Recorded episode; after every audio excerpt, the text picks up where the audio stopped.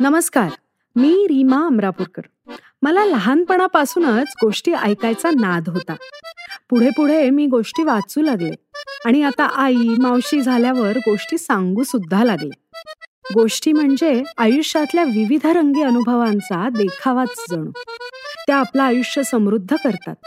मराठी भाषेला आणि साहित्याला समृद्ध करणाऱ्या अनेक गोष्टी अनेक लेखकांनी लिहिल्या आहेत. या गोष्टींमधून उलगडत जातात आयुष्यातले विविध रंग. या विविध रंगी गोष्टींचा बायोस्कोप मी आणि इपिलॉग मीडिया तुमच्यासाठी घेऊन येतोय.